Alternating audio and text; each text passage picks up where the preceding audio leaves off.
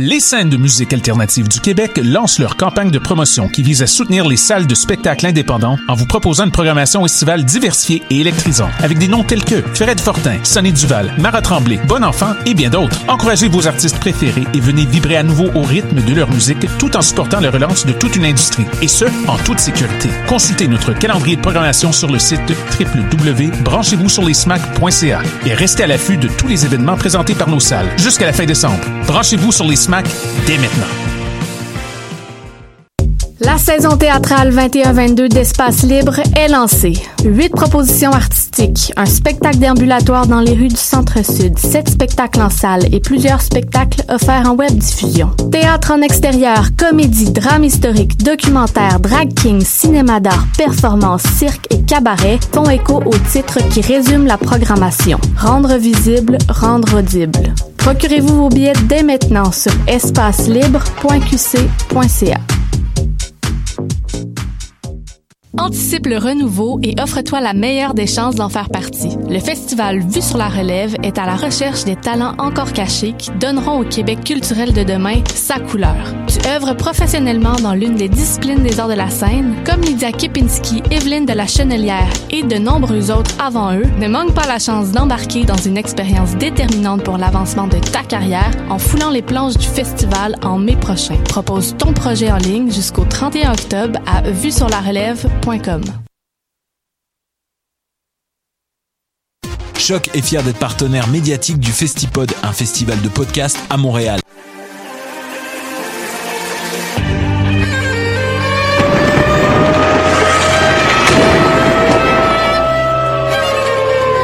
Car la guerre est toujours la sanction d'un échec.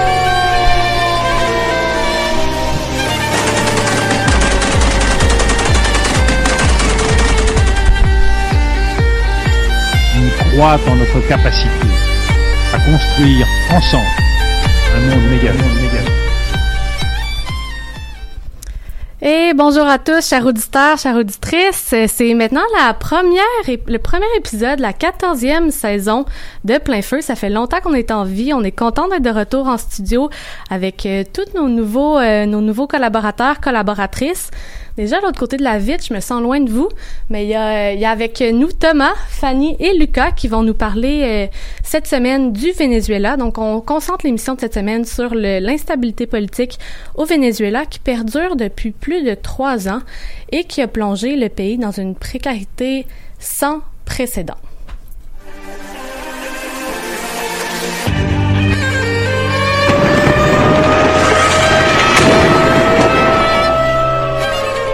Donc, cette semaine, comme je disais, on commence avec, euh, avec Lucas qui va nous... Euh, non, avec Thomas, pardon, qui va nous faire une, une mise en contexte approfondie de vraiment l'historique politique de cette euh, instabilité politique et puis un, un espèce de portrait actuel de ce qui se passe.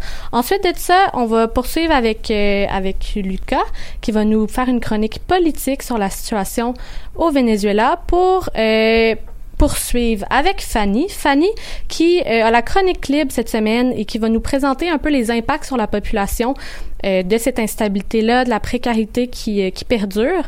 Euh, le Zoom sur sera fait par Marie. Marie qui va nous présenter le président actuel du Venezuela. Encore là, c'est débattable, mais qui est Nicolas, Nicolas Maduro. Et puis, on termine avec une discussion enflammée ou pas, à voir, avec Eleonore et Thomas qui vont, qui vont ben, débattre ou discuter un peu de l'ingérence politique et peut-être, si on a du temps, de la crypto-monnaie et de la part que ça va avoir sur le pays.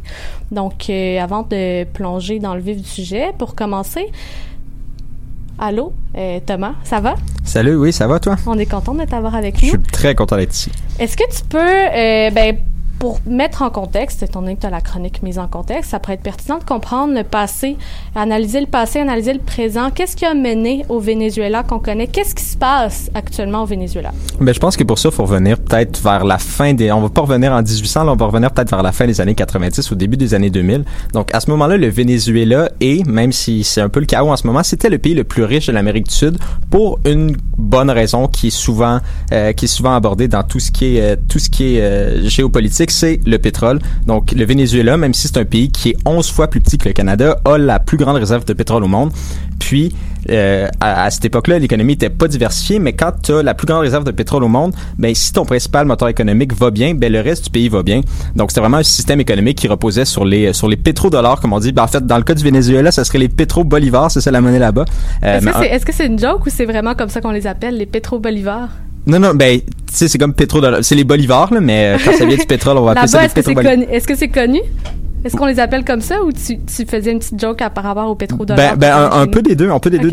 tu, tu, lis des trucs puis ils parlent justement des pétro, euh, des quand ils parlent de cette période-là. Puis euh, un peu à l'instar des pays euh, de la péninsule, de la péninsule arabique. Donc tant que le prix du, du baril de pétrole est élevé, ben le pays va bien. puis le pays allait bien dans la fin des années 90. Puis arrive la, la personnalité probablement la plus la deuxième personnalité la plus importante de l'histoire du, du Venezuela, donc Hugo Chavez, qui arrive au pouvoir en 1998.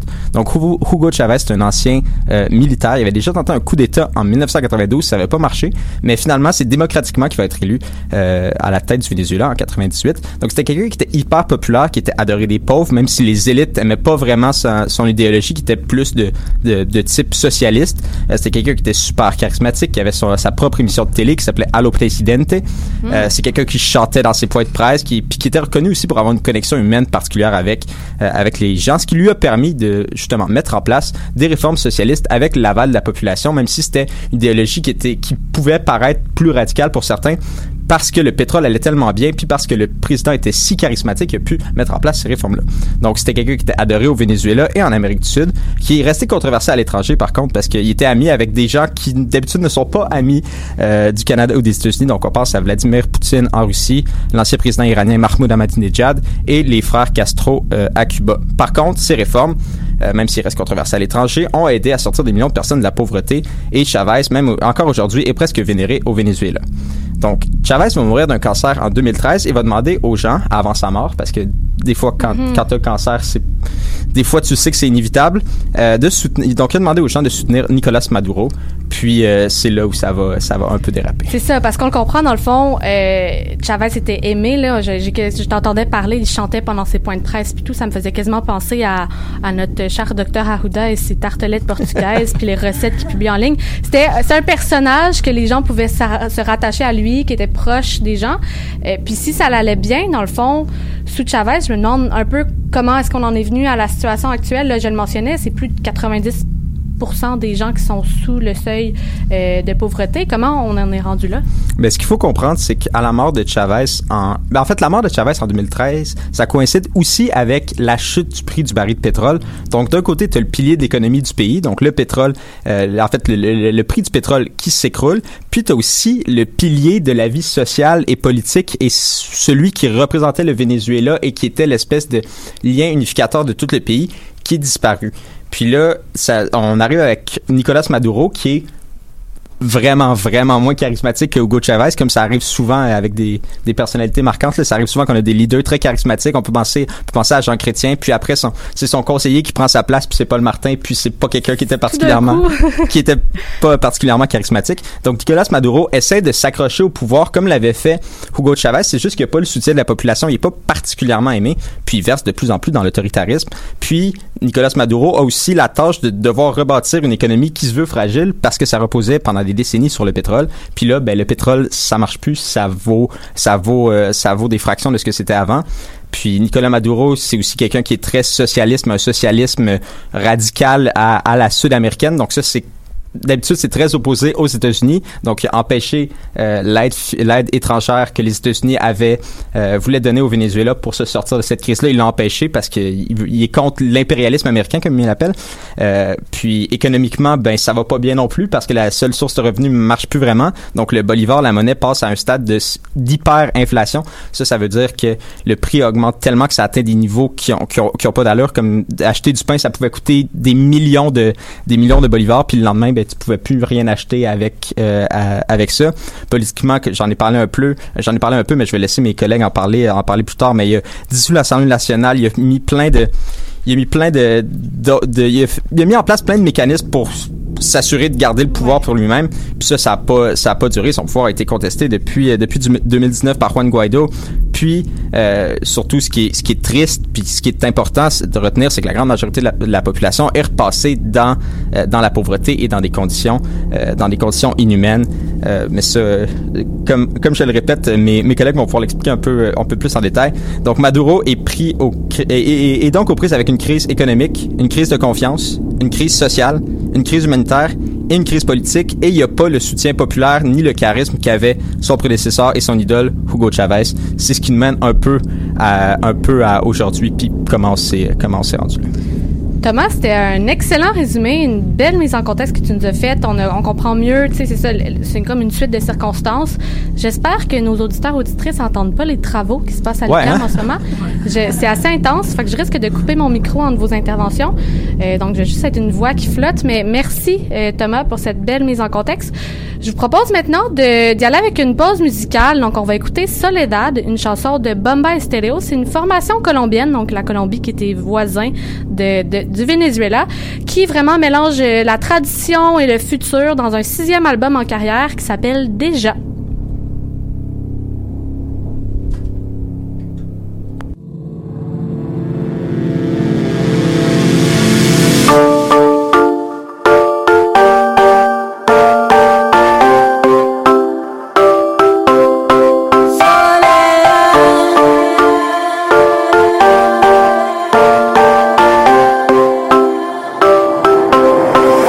Voy caminando, sonriendo, cada mañana porque te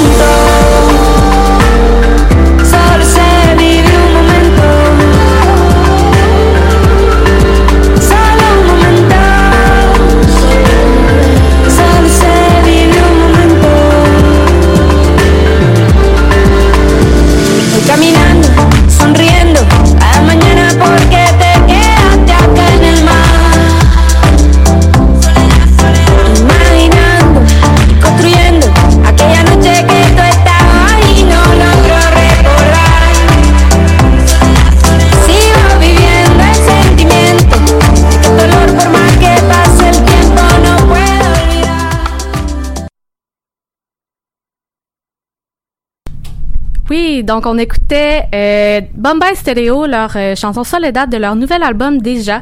Et puis, ben déjà, c'est le temps de la chronique politique avec euh, notre autre nouveau collabo, euh, Lucas. Lucas, ça va? Ça va très bien, et toi? Très heureux d'être ici aussi. Quelle belle voix radiophonique. J'aimerais ça te voir, mais je t'entends, ça me fait plaisir. Donc, la chronique politique, Lucas, toi, tu es là pour nous décrire un peu la situation politique en ce moment dans le Venezuela qu'on connaît aujourd'hui, actuel, de 2021. Exactement. Exactement. Euh, ben, comme vous l'aurez compris un petit peu euh, avec Thomas qu'on a eu précédemment, la situation au Venezuela, c'est vraiment pas tout rose. Là. C'est même un petit peu plus sombre euh, qu'on ne l'a dit.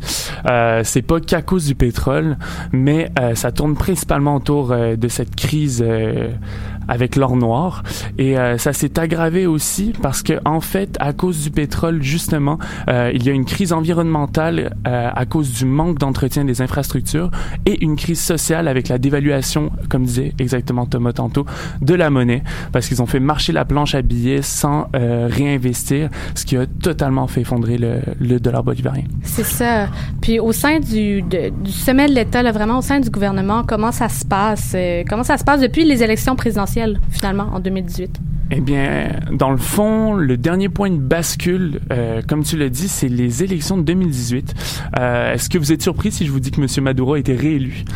Ben, dans le fond... Pas vraiment, comme, comme on en parle depuis tantôt, je, C'est je ça, me doute qu'il est encore là. Ouais, ben c'est ça. Dans le fond, euh, avec son son côté euh, qui commence de plus en plus à devenir autoritaire, euh, il est il est resté au pouvoir après l'élection, malgré que sa légitimité soit remise en cause, notamment par la population et la communauté internationale, parce que les conditions euh, d'impartialité en fait euh, des électeurs seraient un petit peu euh, remis en cause. Je vais vous donner un exemple en fait avec le journalisme, le journaliste pardon, François-Rémy Ourdan du journal Le Monde qui parle du système Maduro. Donc, dans le fond, pour vous expliciter un peu ça, le système, c'est un mouvement de 16 millions de membres mêlant euh, l'adhésion politique et les aides sociales. Donc là, on voit euh, déjà un hic un petit peu dans cette histoire-là. Ce mouvement-là s'appelle euh, Somos Venezuela. Donc pour ceux qui, comme moi, ne sont pas des grands allophones et polyglottes, qui parlent pas super bien espagnol, donc c'est Nous sommes le Venezuela. En gros, on va dire que ce système-là euh, donne une carte avec un code QR à chaque Hmm, individu. ça sonne familier. Ouais. Une carte avec un code QR en 2018, c'est avant-gardiste. Ouais, ouais, c'est ça. Franchement, je pense que il y avait euh, senti ça dans l'air. Euh, dans le fond, puis ce QR code-là recèle les données euh, sociales de chaque citoyen qui est adhérent, ce qui va déterminer après ce qu'il va percevoir comme aide, nourriture, soins et même comme pension de retraite. OK. Puis là, d'instaurer comme ça un espèce de système Maduro, Somos Venezuela, ça a été quoi la, la réaction populaire des, euh, des gens qui sont le Venezuela? Ben, dans le fond, j'ai retrouvé euh, sur euh, le web un petit témoignage de la correspondante de la BBC, euh, Kate Watson, qui est basée à Caracas. Et en gros, elle disait que au niveau de l'atmosphère ambiante dans le pays, elle avait l'impression que la plupart des gens ici ne sont plus tant outrés que ça, étant donné, on va dire, le la récurrence un petit peu de de, ce- de, ce, de cet autoritarisme. Les gens étaient tout simplement déçus et puis ils commençaient à, à presque se résigner euh, de plus en plus à cause de leur manque de liberté euh, politique, euh, sociale et d'expression. Eh bien, c'est super intéressant. Merci d'avoir dressé le, le, le portrait, d'avoir peint le portrait de la situation politique. Euh, on va poursuivre euh, avec déjà la chronique libre. Fanny, c'est à toi. Euh, on est aussi contente de t'avoir avec nous. Quelle belle addition à notre équipe. Fanny, la chronique libre, tu vas nous parler euh, de la situation vraiment au sein de la population. Euh, tu vas nous dresser aussi un portrait, mais vraiment comment ça touche les gens au Venezuela. Donc, à toi, le- à toi le micro, à toi la parole. Oui, ben, d'abord, du point de vue humanitaire, le pays fait... Oui, pardon. Oui, voilà, du point de vue humanitaire, le pays fait face à une, à une crise majeure de- depuis l'effondrement de son économie. hein. Comme le mentionnait plus tôt euh, mon collègue Thomas, les habitants et les habitants doivent composer avec une hyperinflation monstre, en plus d'une pénurie de nourriture, de médicaments, d'eau et de pétrole. En février 2020, avant le premier cas déclaré de COVID-19 au pays, 59 des ménages avaient pas les moyens de se nourrir adéquatement et 65 étaient incapables de se procurer des produits essentiels. C'est énorme. Depuis l'arrivée de la pandémie, la situation s'est aggravée évidemment euh, sur une population de 28,5 millions. Plus de 7 millions de personnes auraient besoin d'aide humanitaire. Puis aussi, en septembre 2020, alors qu'un confinement était imposé à l'ensemble de la population, euh, des manifestations ont éclaté dans les campagnes pour contester la pénurie de pétrole et les coupures d'électricité euh, qui, qui frappaient le pays. Euh, les révoltes ont été matées rapidement par la police et des groupes armés irréguliers qu'on appelle les collectivos, qui répondent au gouvernement Maduro. Le pays, maintenant, reçoit un peu d'aide humanitaire, puis des dons de pétrole lui ont été acheminés, mais la crise perdure. C'est ça, dans le fond, c'est ça. On est rendu à accepter de l'aide humanitaire alors qu'avant, il n'y en avait pas. Puis, effectivement, a- on sent le besoin. Là, tu parles de pénurie de pétrole, de pénurie de, tu des gens de la difficulté à se procurer des produits essentiels. Ça, ça, se ça se transpose beaucoup dans la population, cette crise-là. Euh, quel impact a eu la COVID-19, si on parle plus actuellement, sur le pays? Ben, c'est compliqué un peu comme, comme question parce qu'on sait que la pandémie a eu d'importantes conséquences sur le pays, mais c'est difficile d'avoir un portrait fidèle de la situation parce que les informations qu'on a proviennent toutes du gouvernement Maduro. Mhm. Puis quand on considère la quantité limitée de tests fiables, le manque de transparence du gouvernement et la persécution du personnel médical et des journalistes couvrant la pandémie, ben, c'est assez logique de penser que les infos qu'on a sont inexactes. Effectivement, quand on vient juste d'un point de vue, tu sais, quand on a juste des informations de l'interne, c'est souvent pas rassurant. Selon les données qu'on a, par exemple, du gouvernement, est-ce que euh, on est en mesure de savoir vraiment comment la COVID a affecté, ou du moins qu'est-ce qu'on sait? Oui, ben à date d'aujourd'hui, le gouvernement affirme qu'on aurait recensé un petit peu moins de 4500 morts, puis environ 360 000 infections à la COVID-19 au pays. Ça, c'est depuis le début de la pandémie. Tout ça, c'est sur une population, comme j'ai dit tantôt, de 28,5 millions. Je me permets d'offrir une comparaison. Le Pérou a une population de taille similaire à celle du Venezuela, avec 32 millions d'habitants. Puis on y aurait recensé 2,1 millions de cas. Ça, c'est quatre fois ceux du Venezuela. Donc, bon, euh, le doute plane quand même. Puis à la lumière de ce qu'on sait sur la crise actuelle, notamment le fait que le pays compose avec des pénuries de médicaments, d'eau, d'électricité, on peut raisonnablement douter des chiffres diffusés par le gouvernement Maduro. Effectivement. Et au niveau de la campagne de vaccination, comment ça se passe? Ben, D'après les données encore du gouvernement, 14 millions de doses auraient été administrées. Puis, puisque deux doses sont nécessaires, ça fait environ le quart de la population de pleinement vaccinée. Puis là, si euh, je me permets d'aller aux nouvelles des- de nos deux présidents, parce qu'il y aurait, on en parlera, mais il y aurait deux présidents, c'est contesté. Comment comment ils vont ces deux présidents-là? Ouais, ben comme mes collègues l'ont mentionné, euh, plus de 50 pays ont donné leur soutien à Juan Guaido, puis le considèrent comme le président légitime.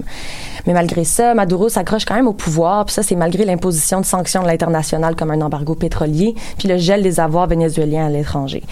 Mais il y a peut-être l'espoir d'une avancée parce que l'opinion, euh, l'opposition, pardon, euh, menée par Guaido avait boudé les élections présidentielles de 2018 et les législatives de 2020, mais elle compte participer aux élections régionales qui vont avoir lieu le 21 novembre prochain.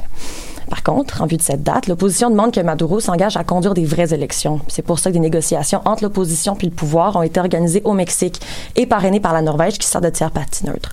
Ces négociations-là ont commencé en août, puis après deux rounds qui ont abouti un peu en cul-de-sac, un troisième round a commencé vendredi dernier, le 24 septembre. Donc c'est vraiment actuel. Puis d'un côté, le gouvernement Maduro demande la levée des sanctions qui lui sont imposées.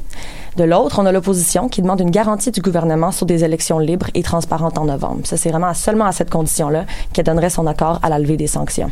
Donc, euh, on peut vraiment dire que la situation politique est, est tendue. Mais si le gouvernement puis l'opposition arrivaient à un accord, ça pourrait vraiment être un débouché important. Donc, on va garder un œil attentif là-dessus. Effectivement, on va garder un œil attentif là-dessus, puis on va en re- on va y revenir aussi lors de la discussion euh, à la fin de l'émission sur un peu la situation à l'international sur euh, ces deux euh, présidents-là.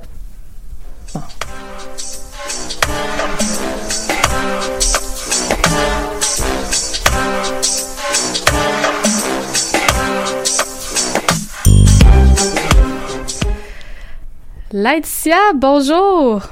Salut. Ça va? Oui, toi?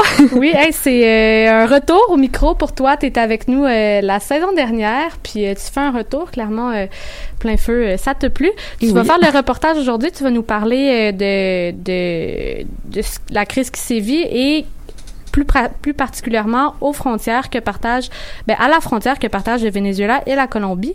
Donc, ben, premièrement, depuis quand est-ce que ces tensions-là existent? Euh, oui, mais avant tout, euh, pour faire ce reportage, j'ai eu la chance de discuter avec Julian Durazo Herman, qui est professeur au département de sciences politiques à l'UQAM.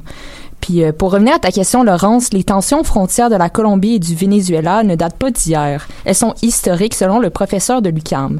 Donc écoutons un premier extrait de l'entrevue que j'ai eue avec lui. les frontières entre la Colombie et le Venezuela ont, toujours été une, affaire contentieuse depuis l'émergence de ces deux pays-là. Déjà, le, tracé de la frontière a été, a été compliqué. C'est extrêmement litigieux parce que c'est la région la plus riche en pétrole de, de cet espace-là. Euh, les deux pays sont des pays pétroliers. Et donc, euh, la possibilité de faire de l'extraction du pétrole de, la mer des Caraïbes dépend du tracé de la frontière. C'est quelque chose de- qui date depuis toujours et qui n'a jamais été euh, résolu. Aussi, euh, ce qui m'expliquait, c'est que même si ces deux pays sont proches sur le plan culturel, le Venezuela et la Colombie ont des visions politiques très différentes. À cause de ces divergences euh, dans leur idéologie, les deux pays sont hostiles envers l'un et l'autre. Par exemple, la Colombie accuse le Venezuela de soutenir les guérillas, qui sont des troupes armées, et l'autre reproche à son voisin de nuire à la sécurité aux frontières. OK. Donc, dans le fond, les deux pays n'ont pas des visions communes, on le comprend. Là, c'est, Mhm. euh, ce serait même de dire un, un euphémisme qu'ils n'ont pas les- des visions communes. Mais plus récemment, j'ai cru comprendre qu'il y avait aussi des tensions euh, importantes là, à la frontière spécifiquement. Oui, exact. Euh, Donc, euh, si on revient à un événement qui est beaucoup plus proche de notre époque, soit au mois d'août 2015, trois soldats et un civil euh, vénézuélien ont été fusillés aux frontières des deux pays. Pardon. Le Venezuela a par la suite pris la décision de fermer partiellement ses frontières le 19 août pendant 72 heures. Puis quelques jours plus tard, Maduro a annoncé sa fermeture pour une durée indéterminée, entre autres pour mettre un frein au paramilitarisme colombien puis pour stopper les groupes param- paramilitaires et les narcotrafiquants, puis aussi pour éradiquer la contrebande de biens de consommation, Caracas a mis en place l'opération de libération du peuple en envoyant des militaires aux frontières. Puis par la suite, la fermeture des frontières que partagent le Venezuela et la Colombie a été reconduite à plusieurs reprises jusqu'à sa fermeture au mois de mars 2020, lorsque la pandémie a été déclenchée. Puis en juin 2021, la Colombie a ouvert sa partie des frontières, justifiant cette décision par la stabilisation de la situation épidémiologique chez elle. Donc, euh, si je comprends bien, je résume un peu, du côté du Venezuela, on a, on, a peur que la Colombie amène le narcotrafic, donc c'est la tension qui s'explique du côté du Venezuela, mais est-ce que on pourrait dire que de l'autre côté, du côté peut-être, euh, est-ce que la crise migratoire va affecter aussi les tensions frontières, par exemple, du côté de la Colombie? Euh, ben en fait, euh, la crise qu'on qualifie aussi de crise humanitaire a débuté aux frontières euh, lorsque les frontières ont fermé pour la première fois en 2015. Euh, en fait, il y a plus de 5 millions de personnes qui ont quitté le Venezuela pour fuir la situation catastrophique euh, du pays depuis euh, 2015, dont près de 2 millions vers la Colombie, qui est le principal euh, pays d'accueil des migrants vénézuéliens. Euh, le président colombien Ivan Duque a même assoupli les mesures d'immigration pour pouvoir accueillir les exilés. Et en avril de ma- 2021, un permis de protection temporaire valable pendant 10 ans a été créé pour régulariser le statut de certains migrants d'après France Culture. Puis euh, lors de l'entrevue que j'ai eue avec euh, le professeur de l'UQAM, il m'a raconté que lorsque les frontières étaient officiellement fermées, les gens continuaient à traverser les frontières par des points de passage illégaux. La contrebande de biens de consommation a aussi continué à cause de ces passages non officiels. Donc on peut écouter un dernier extrait de l'entrevue. Euh, on imaginerait qu'avec la détérioration de l'économie vénézuélienne, ça va surtout du côté Venezuela vers la Colombie, et c'est vrai du point de vue de, de flux de personnes qui, qui s'en vont du Venezuela, euh, surtout pour aller en Colombie, mais aussi ailleurs, mais passent par la, par la Colombie. Euh, mais il y a un flux de, de nourriture euh, qui va, de- des achats de nourriture qui se font en Colombie et qui s'en va au Venezuela. Et il y a aussi toujours des achats plus ou moins légaux de d'essence qui se font au Venezuela. Mhm. Donc, euh, c'est assez complexe comme, euh, comme situation. Si je comprends bien, d'un côté, le Venezuela n'a pas une bonne relation avec son voisin. Comme je disais, on voit des dangers de narcotrafic. De l'autre côté, on voit l'arrivée massive de migrants. Et on ajoute ça aussi à différents... euh, à des différents niveaux idéologiques, puis ça donne quand même un bon cocktail, je l'imagine. Laetitia, merci beaucoup pour ce reportage et on remercie aussi le, professeur Herman de, Herman de, savoir euh, mis disponible à notre disposition pour plein feu. C'est maintenant le moment d'une autre pause musicale avec Are You My Love, une chanson de Parvin tirée de son album Ça. Euh, Parvin est une artiste euh, punjabi d'Australie. Elle est aussi de la formation de Bombay Royal et dans sa musique on peut entendre des influences de jazz, d'électro, de beatmaking, R&B et avec des touches de musique classique indienne. Donc un fabuleux mélange que je vous lance à l'instant.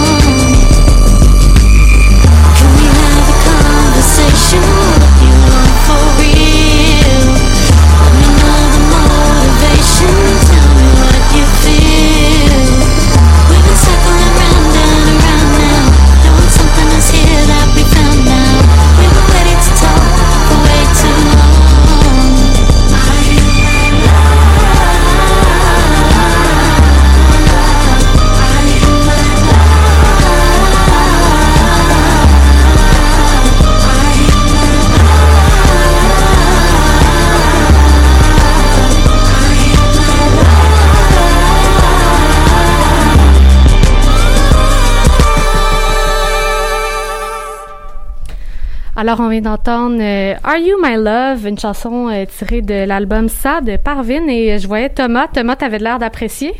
Tu dansais en studio, c'était beau à voir. Absolument, absolument. Donc, euh, sur ces, euh, ces beaux moves, on va passer au euh, Zoom sur. Donc, euh, Marie-Michel, allô? Allô? Contente de t'avoir avec nous. Tu es également une nouvelle collaboratrice de Plein Feu, puis on est très contente de t'avoir. Tu vas faire un Zoom sur Nicolas Maduro, qui est le président euh, actuel du Venezuela. Donc, qui est ce personnage euh, controversé sur la scène internationale? Oui, euh, je vais juste faire une petite parenthèse. En fait, c'est Michael, euh, mais il y a vraiment pas de souci. Ah, hey, je- mon Dieu, Pas quel... de souci. Pour vrai, ça arrive toujours. Marie-Michel Michael. Ouais, c'est voilà. classique. Voilà. Marie, Marie-Michael, Oui. pas Marie-Michel. c'est ça. C'est gênant. Ben non, On reprend ben non. du début. Alors, euh, Marie-Michael, peux-tu nous expliquer qui est ce personnage? Ben oui, Euh, Nicolas absolument. Maduro. Absolument. Donc, Nicolas Maduro, il est né le 23 septembre en 1962 à Caracas, au Venezuela. Son père était un militant syndicaliste connu et apprécié de la population. Son fils Nicolas a grandi avec une éducation catholique jusqu'à son adolescence, où il a commencé à militer pour la Ligue socialiste et il se considère d'ailleurs comme un stalinien. Et en gros, euh, le mot stalinien veut dire qu'il est un partisan de l'idéologie du régime totalitaire de Staline, qui est un ancien président et dictateur en Russie. D'ailleurs, il est aussi un adepte de Fidel Castro et il a été renvoyé de son secondaire pour avoir fait de la propagande communiste. Ensuite, il a fait partie d'une secte sous les directives d'un gourou. Celle-ci se nomme la Santia Sai Baba et prône l'union des religions et de la réincarnation. Il a aussi été chauffeur d'autobus avant de débuter sa carrière politique, mais déjà, on pouvait sentir une certaine fougue alors qu'il crée un syndicat pour les employés du métro de Caracas. Hmm, intéressant. Juste mentionner rapidement, c'est quand même intéressant de savoir que c'était un, un, un partisan de Castro et Staline et que les pays qui, euh, qui accueillent euh, favorablement sa candidature à la présidence en ce moment sont la Russie et Cuba. Euh, petite parenthèse rapide. Donc euh, là-dessus, on poursuit. Comment est-ce qu'on est arrivé justement à la, à la vie politique, là, étant donné qu'il était euh, chauffeur d'autobus, il a fait partie d'une secte? On, en, on en vient comment à être président d'un pays? Oui, ben tout à fait. En fait, c'est le président socialiste socialiste, pardon, Hugo Chavez, qui l'a remarqué avec son syndicat et qui l'a lui-même inséré dans la classe politique au sein de son parti nommé le Mouvement 5e République. Marudo a commencé ses fonctions en tant que député. Ensuite, il a monté l'échelon vers le président de l'Assemblée nationale, euh, ministre des Affaires étrangères, vice-président et finalement président. Et c'est donc en 2013, après la mort d'un cancer de Chavez, qu'il a gagné le pouvoir à 50,6% des voix. Considéré comme un dictateur, euh, il instaure un régime totalitaire où, en l'espace de quatre ans, plus de 3 millions de personnes ont quitté le pays, ce qui représente 10% de la population. Au sein de la population, cet homme de gauche a instauré vraiment un climat de peur euh, où il méprise les droits de l'homme et pour étendre son contrôle, il aurait bafoué la Constitution selon son opposant Juan Guaido qui s'est autoproclamé président par intérim le 23 janvier 2019 en invoquant notamment l'article 233 euh, de la Constitution vénézuélienne. Et l'opposition et le peuple, lui, lui reprochent un usage de la force euh, très sanglant lors de manifestations et il faut surtout pas oublier que plusieurs euh, opposants politiques à Marudo sont présentement en prison pour s'être opposés à son régime. Mhm. Donc, on s'en doute, ces détentions au niveau de la communauté internationale. Euh, quel lien elles, entre- elles entretiennent avec l'homme politique, qui est d'ailleurs, là, on l'a mentionné plus tôt, mais accusé de narcoterrorisme par les les États-Unis. Donc euh, oui, on, en- on est face à quelle situation? Euh, ben, c'est une situation extrêmement euh, précaire face à la communauté internationale parce que c'est plus d'une soixantaine de pays qui ne reconnaissent pas sa réélection de 2018, dont les États-Unis. Et depuis cette réélection euh, que le peuple, véné- peuple vénézuélien qualifie de frauduleuse, d'ailleurs, ben, Marudo a perdu plus de 24% de ses cotes de popularité.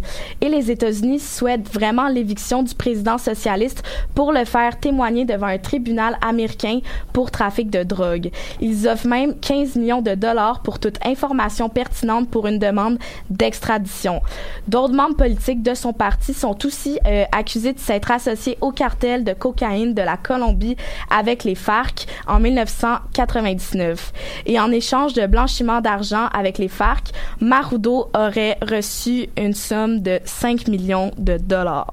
Euh, Maduro, pas, Maru- pas Marudo. J'ai Maduro, dit Marie-Michel. Marie-Michel, on se reprend. Marie-Michael, mais a euh, donc oui, Marudo Oui. reçu 5 millions de dollars. Merci Exactement. beaucoup pour, euh, pour euh, ce zoom sur le personnage politique très controversé qui est Marudo. Non, Ma- Maduro. Et puis, c'était pas une joke, je me suis vraiment trompée. On poursuit avec une discussion. Donc, euh, la discussion, pour ceux qui sont nouveaux à l'émission Plein Feu lors de cette quar- 14e euh, saison, c'est vraiment un- une sorte de soit de débat ou discussion sur des idées politiques. C'est pas, euh, on est, on se prétend pas être des experts sur la situation politique au Venezuela. Donc, c'est très informel. C'est pour le plaisir, pour nos, pour se creuser les neurones. Et cette semaine, euh, derrière les règnes de cette discussion, on a Thomas et euh, Éléonore. Comment allez-vous? Moi, ça va toujours bien. Êtes-vous Ça va en feu? Voulez-vous euh, voulez-vous vous sauter à la gorge? Avez-vous discuté de vos idéaux politiques un peu d'avance? Non, même pas. Non? Bon, mais je vous lance déjà avec une question, puis on va voir où est-ce que ça s'en va. Parfait. Donc, euh, on l'a mentionné brièvement, là, Marie l'a mentionné, euh, le fait que les États-Unis et d'autres alliés, comme le Canada d'ailleurs, reconnaissent euh, Guaido comme le président actuel euh, du pays face à l'international et euh, ce serait celui qui aiderait la population à se sortir de cette crise. Mais en fait, est-ce que cette, euh, cette aide-là, cette reconnaissance-là vient aider vraiment la population à sortir de cette crise ou est-ce qu'au au contraire, c'est plutôt nuisible à l'avancement politique et à, l'instauration d'un peut-être un, climat plus calme au Venezuela? Ben pour ma part, euh, je dirais que ça aide vraiment en fait parce que le président s'est autoproclamé par intérim, Juan Guaido, euh, en fait. euh, il y a une vision des choses euh, beaucoup plus humanitaire. Il a vécu quand il était plus jeune dans un dans une je sais pas comment expliquer ça. Un- une précarité peut-être? Oui, exactement. Il était dans une précarité. Il vivait un peu dans les mêmes conditions que euh, les habitants du Venezuela en ce moment. Donc, il connaît le, contexte dans lequel ils vivent. Puis, c'est grâce, à mon avis, euh, au soutien des autres pays qui peut euh, prendre plus de responsabilités et donc de pouvoir. En 2020, euh, il était reconnu par 57 pays. Puis, il a fourni des services de santé à 130 euh, 000 Vénézuéliens. Puis, euh, à chaque jour, il allait porter des produits alimentaires et médicaux pour les aider. OK. Ben, moi, je, suis un peu plus mitigé sur cette question-là. Je pense qu'en effet, c'est bon pour les gens qui sont opposés, euh, qui sont opposés au régime, de savoir que les États-Unis, que le Canada sont là pour eux, puis qu'ils comprennent, qu'ils comprennent leurs points. Par contre, euh, puis ça va avec, euh, ça va avec ce que tu disais. Par contre, c'est sûr que c'est plus difficile après pour négocier. C'est sûr que si tu veux négocier avec quelqu'un qui reconnaît pas ta légitimité, ben c'est sûr que tu commences, c'est sûr que tu commences à te braquer. En même temps, Maduro en ce moment a pas vraiment beaucoup de jeux. Tout va à peu près mal. Donc non, mais il va être obligé, il va être obligé d'aller à, à la, à, à la table des négociations. Fait que je pense qu'au final, c'est une bonne chose juste pour montrer que en tout cas, certains pays occidentaux, oui, sont sont sont d'accord pour soutenir des pour soutenir des, euh, des des opposants, puis juste pour leur signifier que ben oui, ce que vous prônez c'est une bonne idée, mais je pense que ça peut rendre euh, ça peut rendre les négociations un peu plus un peu plus difficiles. Puis j'ai envie de relancer un peu euh, la discussion là-dessus, justement en parlant d'ingérence politique, parce que moi, je me, je me demande, en fait, quand ça a été euh, mis euh, sur les planches de l'international, justement, qu'on reconnaissait oui ou non Guaido, c'était beaucoup en rapport à, euh, à Maduro qui refusait l'aide internationale. Donc là, on se demande si c'était pas justement euh, pertinent de s'en ben, de s'en mêler parce que des populations étaient vraiment face à une pauvreté extrême. Mais là, à partir du moment où est-ce que on accepte l'aide internationale de la Croix-Rouge, qu'il y a une aide, est-ce que là, c'est vraiment pas juste de l'ingérence politique? Je pose la question à vous de m'éclairer, mais... Ben, est-ce que ça devrait être géré à l'interne ou et évidemment tout le monde aimerait que ce problème-là se règle à l'interne. Tout- Comme personne n'a le goût vraiment de de, de Est-ce se que lancer c'est là-dedans. réalisable? Mais c'est ça l'affaire. Puis est-ce que c'est dans l'intérêt de certains de certains pays? Moi, je pense euh, peut-être le pays euh, le pays auquel on s'attend le plus, c'est peut-être les États-Unis qui a une intervention, mais avec le fiasco de l'Afghanistan, je pense pas que les États-Unis sont sont dans le mood d'aller d'aller s'ingérer dans d'autres États, surtout s'il y a rien s'il y a rien à y gagner. Quoique, comme on a vu, il y a bien du pétrole au Venezuela, fait que peut-être ça va les faire changer d'idée. Euh, puis je pense qu'il y a pas beaucoup de pays qui seraient prêts à prendre le risque. Il faudrait qu'il y ait vraiment que ça, ça puisse amener des bénéfices à, à, à quelconque pays. Puis je pense qu'un seul pays euh, qui pourrait réalistement s'ingérer, puis c'est la Colombie, on en a parlé tantôt. Euh, c'est des pays, oui, qui ont des visions, euh, qui ont des visions politiques euh, différentes, mais qui culturellement puis historiquement on- sont des peuples vraiment sont des peuples frères il n'y a pas vraiment de différence euh, en- entre un vénézuélien puis un puis un colombien ne serait-ce que ne serait-ce euh, que Bon, de Dieu, je manière serais pas d'accord de t'entendre, là, mais... Quoi? je serais pas d'accord de t'entendre non, exa- pays, exactement. mais- Puis surtout que la Colombie euh, sais, ça fait longtemps qu'ils veulent eux-mêmes pour pour la Colombie se sortir de sortir un peu de la merde parce qu'ils ont, ils ont été aux prises avec le narcotrafic dans les années 80, dans les années 90. Après, ça a été les FARC, donc la, la, la force armée révolutionnaire de Colombie. Puis là, la Colombie va bien, puis il y a la crise du Venezuela. Donc je pense que c'est dans l'intérêt de la Colombie. S'il y a bien un pays qui est pour s'ingérer, selon moi, ça va être ça va être la Colombie. Mais encore une fois, je pense que tout le monde aimerait mieux que ça se passe tout seul puis qu'il règle Avec ça. des élections à l'interne. Éléonore, oui? Si je peux renchérir, euh, en fait, les États-Unis ont vraiment exprimé leur intérêt à atténuer la crise hum- humanitaire, mais en fait, c'est vraiment pas une l'idéal pour le Venezuela parce que euh, quand Hugo Chavez était euh, président, il a nationalisé le pétrole parce que les États-Unis voulaient euh, prendre possession de l'industrie du pétrole. Fait que maintenant, en ayant une, une problématique au niveau de la politique parce qu'on n'a pas de président fixe, ben c'est certain que les États-Unis voudraient revenir pour pouvoir prendre possession de cette industrie-là Mhm. et en prendre avantage. Fait que probablement Ça, que ça, ce serait ça, un ça, Ça, je pays. suis d'accord. euh, Ça, je suis d'accord avec toi. Par contre, je me demande surtout depuis les dernières semaines, depuis le, c'était vraiment un fiasco la sortie des États-Unis en Afghanistan. Oui. Ils ont vraiment perdu beaucoup de prestige à l'international. Je sais pas à quel point Joe Biden se dit, ah le Venezuela, peut-être pour le pétrole, je vais aller risquer ça. Je sais pas si, je sais pas s'il va faire ça, mais en effet, euh, s'il y a bien quelque chose qui pourrait amener les États-Unis dans un pays qu'ils connaissent pas, c'est bien le pétrole. Eh, c'est super intéressant de nous entendre. On avait une troisième, euh, une troisième piste d'intervention. Malheureusement, l'émission tire, à sa fin. Ça se passe trop vite. Mais euh, je vous, je vous invite, euh, chers auditeurs, auditrices, à vous informer sur euh, la crypto-monnaie, euh, le minage de crypto-monnaie au Venezuela. Super intéressant. Peut-être une piste de solution à la crise euh, économique. Et puis, euh, donc, euh, voilà. On va poursuivre avec les brèves d'informations rapidement pour terminer cette émission. Euh, donc, on fait toujours ça. Euh, je vais vous parler rapidement de la Chine. Donc, on le sait, il y a eu la libération de Madame Meng qui était annoncée vendredi dernier. Les deux Michael, Michael Kovrig et Michael Spiver, ont été euh, libérés peu de temps après, le lendemain. Ils marchaient déjà sur le sol canadien après avoir été détenus dans- pendant plus, ben, pendant 1020 jours de façon arbitraire en Chine. Donc, on rappelle que leur arrestation était survenue peu après que la directrice financière de Huawei, Madame Meng, a, euh, a été, euh, bon, les États-Unis ont demandé de l'arrêter. Elle a arrêté à Vancouver en 2018. Et puis, au Haut-Karabakh, triste anniversaire, il y a un an, donc hier plus précisément, l'Arménie et l'Azerbaïdjan reprenaient un conflit qui perdure depuis des décennies dans la région du Haut-Karabakh et euh, il y a un an, euh, en fait, dans ce conflit, plus de 4000 Arméniens sont morts et des dizaines de milliers ont été blessés ou demeurent introuvables. Là-dessus, ça se termine rapidement. On se retrouve dans deux semaines où un nouveau conflit sera abordé.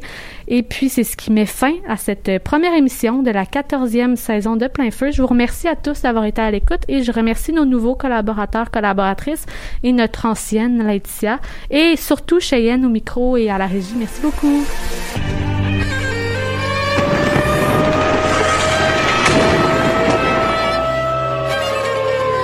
Car la guerre est toujours